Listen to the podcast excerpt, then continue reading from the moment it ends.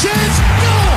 Sets it up for Fred Ryan and kicks him second. Warren Tredrea. If you want to be happy for the rest of your life, Warren Gary Tredrea has some advice. Listen to the wisdom and you'll rejoice, hearing all the happiness in his voice. Hello, Warren. Um, we've uh, we've lived it last night. We uh, copped it post game. It started off with a rocket here in the uh, sports show. Let me tell you, but I said got to cop it. When you, when you lose, you have to cop it on the chin and Thank uh, God for Macca's, Tim. work hard. Yeah, Without Macca's, you wouldn't be able to get through a day like today. that's it. But What- you know, do, do you know what? At the end of this, Porter, uh, they fall on their own sword here because when you talk up, we're going to win three flags in five years and and hundred thousand members and be debt free and all that stuff. Which I'm all for saying, hey, talk big. But the thing is, you got to back it up. And when you're one from five now against top eight teams, seventy four percent, right? That's scoring. 74%. So you're conceding a lot more than your opposition. And the bottom eight teams you beat up. And then let's face it, you're 10 and zip at 166%. That says you are a flat track bully. And the reality is, as much as I think I played the audio last week of Ken not happy with the media questioning, well, the reality is Port, it is in their heads, cannot beat big teams. And until they do, it is going to be a big cloud hanging over their head until they can beat a team. Don't get me wrong. Melbourne absolutely outclassed Port Adelaide, outcoached Port Adelaide. I think we, we called it early. They covered Port switch. Port want to switch. You want to take on, uh, change, change lanes, go round it, play through the corridor, kick inside forward 50 to space. What they didn't get, they couldn't switch. They couldn't play on quick. They forced them to either try and hit the impossible, which then resulted in six turnover goals from six scores from Melbourne early on, or kick long down the line and Gawn would mark everything. If not, the midfield were running at twice the intensity. So beaten by a better team, better executed team, probably better coached team on the night. And at the end of the day, you get what you deserve. Bix described it as Port Adelaide, if they played, say, Brisbane or Bulldogs and the like, he said they'd probably win three out of ten. Probably. So that's, Yep, yeah, that's that's around about the percentage that he thought that they were at. So why is it that Port Adelaide can't get to a point where they are able to beat those teams seven or eight out of ten? What is it that's missing? I think there's two ways here. As much as everyone talks about their list, I think their list is overrated. Because a lot of guys who can get a lot of numbers, but then there's a lot of guys who don't have influence. Great example last night. And Todd Marshall's the beat up boy for Port. Make no mistake. Does a lot of good stuff, but when both he, Georgiadis and Dixon as three key forwards are outmarked six times or five times in their forward 50, fundamentally you're going away from what a forward is always taught. Play in front. No matter, don't tell me current football. They, they play the Porter. AFL was playing the same way it was 10 years ago. They're all pressing. They're all changing direction. Yes, the speed is different or stoppages, but at the end of the day, you want to win stoppage. You want to win territory. You want to pin it in the front half and you want to score. There's not, that has not changed. That has not changed since the way you played, Timmy. Yes, there might not have been a press, but there's Yeah. still physical impression. If you hold the ball, you control the destiny of the game. But why is it that Ben Brown, who doesn't get a shot on goal, is instrumental in the win for the Demons, and McD- McDonald gets off the chain and kicks four? But Ben Brown, who was questioned whether he had an AFL future, is a classy player.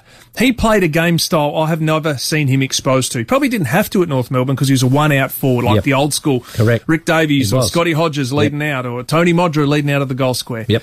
Those days are gone. So he played up the ground. He brought the ball. He took contested marks. He brought it to the ground against 2v1. He hunted the ball on the ground. He then created handball chains.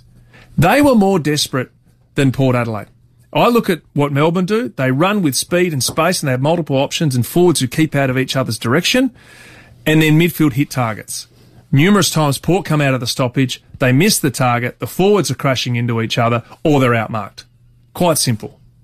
There is a gulf between them and they're still in time to improve. Absolutely.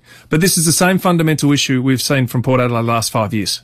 Make no mistake. So there's a Bob Jane T-Mart uh, text come in just about the kick-ins and how predictable they are, going to that exact same point. Every There- time. There was, um, in your uh, era of 04, I loved your system where the, the ruckman and what's not would peel Yeah. off to one side and you would just have Darryl Wakelin and a halfback, maybe Monty or somebody, go with Darryl. They kick it on the other bloke's head, and of course Darryl was so good overhead, he'd take the mark, and if he didn't, Monty was there as well. Yep. And it was a really good system, and somehow it just kept working. It was amazing. That was a predictable um, setup, but worked. This one seems to be a predictable setup that doesn't work. How do you defend it though? Look at it. What do you do when you're Melbourne and you look at the opposition, Timmy? Hmm. You know where you're going every time. know where you're going. You, and it looked like we always have three tools there and sometimes compete against each other. Yeah. And the crumb is, oh, you, you've got five people going to the one spot, but how is it that Melbourne are more often than not winning the crumb? See, see, even back in you go on the 04 vintage, you, you didn't have the extra advantage of playing in from the kick in where you didn't have to bounce the ball. We now, could we had guys like Dewey, he'd, he'd play wing and push back and kick, but he could kick long, but he'd also take the ring kick, which is short and wide, or you want to go through the 45. There's no even look for the 45. It's, oh, we're, we're booting the suitcases out of it. Instead of landing at what you'd normally land at 60, you're landing at 75, 80 out. It's still fundamentally getting the same thing. Mm. And what do they say? You keep doing the same thing over again. Expecting a different result. Yeah, it doesn't really work. And that's the frustrating bit for Port Adelaide. I felt when Butters went off, certainly something changed. Mm. He, he is a vibrant player and midfielder and forward who pressures and chases and all that. But, you know, also too, the amount of discipline, the discipline to run to spot, the discipline to work, the discipline to hang in long enough than your opposition. And then more importantly, other st- stuff like the discipline with Powell-Pepper to run into a guy you've just given away a free kick. Yeah, and I was on this for McHenry for the Crows last week. Yep. I thought some of the stuff he did helped lose Adelaide the game. Yep. But the real the reality is they have to be better. And make no mistake, you can talk about records versus top teams. Why does that happen? Too many non-contributors in big games. Tell me a player that won their position last night. I thought Ollie was Port's player, but he best player. But it's arguably whether he, probably just shaded Viney. Hmm. No other midfielder won their position. No.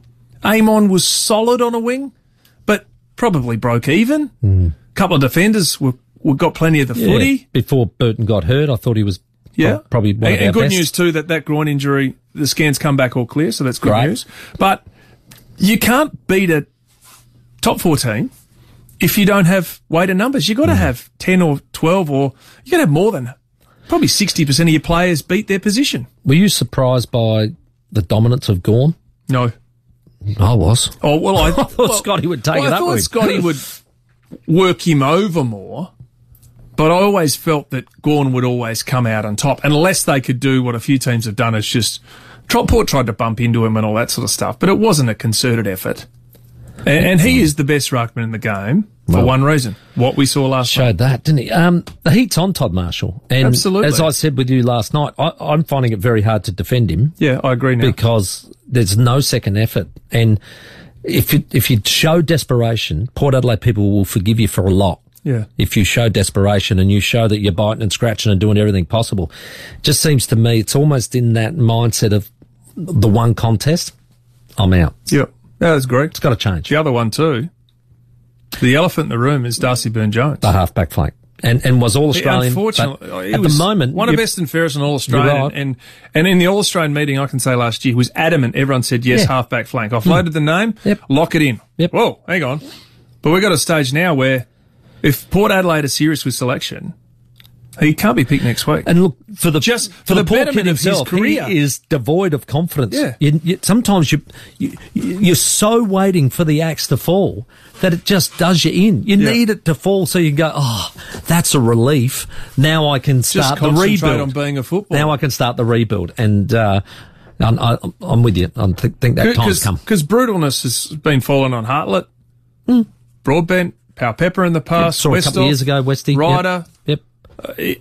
the brutal call needs to come on potentially, I think, probably Marshall and Darcy Byrne Jones. Hmm. What about this for a compliment for you, Treaders? On the back of that, Alex from Kidman Park on the Bob Jane. Of all the languages in the world, Warren Tredrea is fluent in fact. I thought he was going to say something other Oh, yeah. another F word. And fluent. effluent. Full of a, fluent. There's no E there, Timmy. Or A. No, I love it. Fluent in facts. Uh, strong stuff, have you say. A double two three double O double O.